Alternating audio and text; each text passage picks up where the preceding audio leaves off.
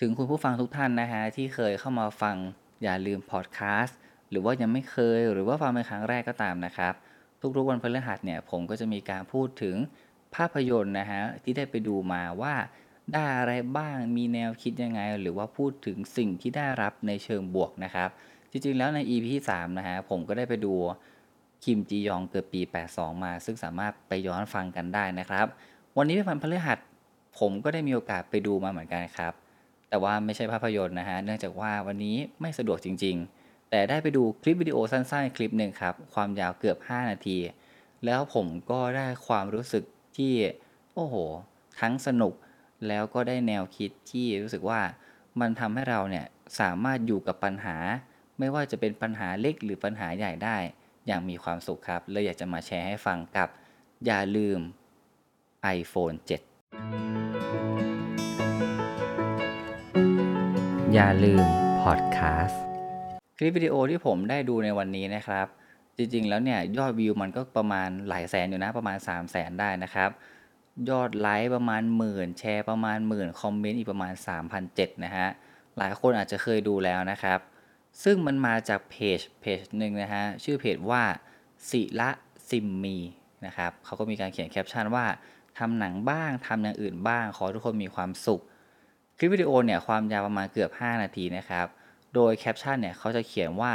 เนื่องจากเกิดเหตุการณ์ไม่คาดฝันกับ iPhone 7 ของผม พอดีว่าในช่วงปีใหม่ก็เลยตัดสินใจซื้อ iPhone ใหม่ แล้วก็ได้ทำคลิปวิดีโอนะฮะว่า เพราะอะไรทำไมถึงเปลี่ยน iPhone 7 นะครับซึ่งในคลิปวิดีโอเนี่ยก็จะมีการพูดนะฮะว่าเขาเนี่ยเป็นคนชอบถ่ายรูปนะฮะอัปเดตเรื่องราวชีวิตบนโซเชียลปกติ จนอยู่มาวันหนึ่งนะฮะได้ค้นพบว่า iPhone 7 เนี่ย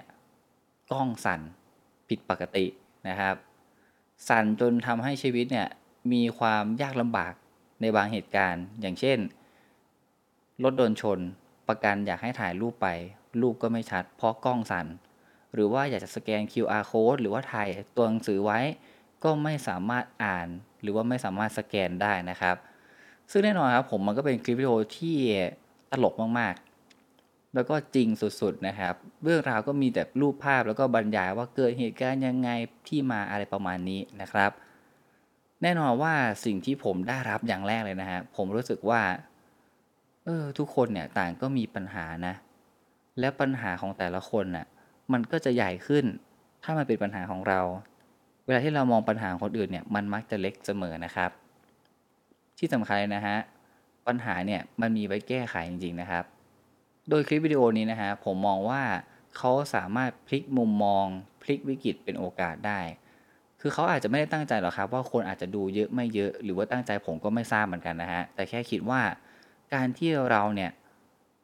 เจอปัญหาบางอย่าง แต่ถ้าสมมุติว่าเราลองมองมันไม่ใช่ปัญหานะครับพลิกมุมมองมันสักนิดนึงเนี่ยเราก็สามารถที่จะเรียนรู้อยู่กับมันได้เหมือนกันจนวันหนึ่งนะครับมันอาจจะเป็นปัญหาที่เล็กลงหรือว่า เราอาจจะมองมันไม่ใช่ปัญหาอีกต่อไป ปัญหาเนี่ยบางทีมันอาจจะไม่มีอยู่จริงนะครับ ถ้าเรามองว่ามันเป็นเรื่องสนุก หรือว่ามีความสุขกับมันได้ ถ้าเรามองเป็นปัญหามันก็คงเป็นความทุกข์ใช่ไหมครับ ผมคิดว่าทุกปัญหาเนี่ยมันสอนให้เราได้เรียนรู้ แล้วก็ทำให้เราเนี่ยได้โตขึ้นมากๆนะครับ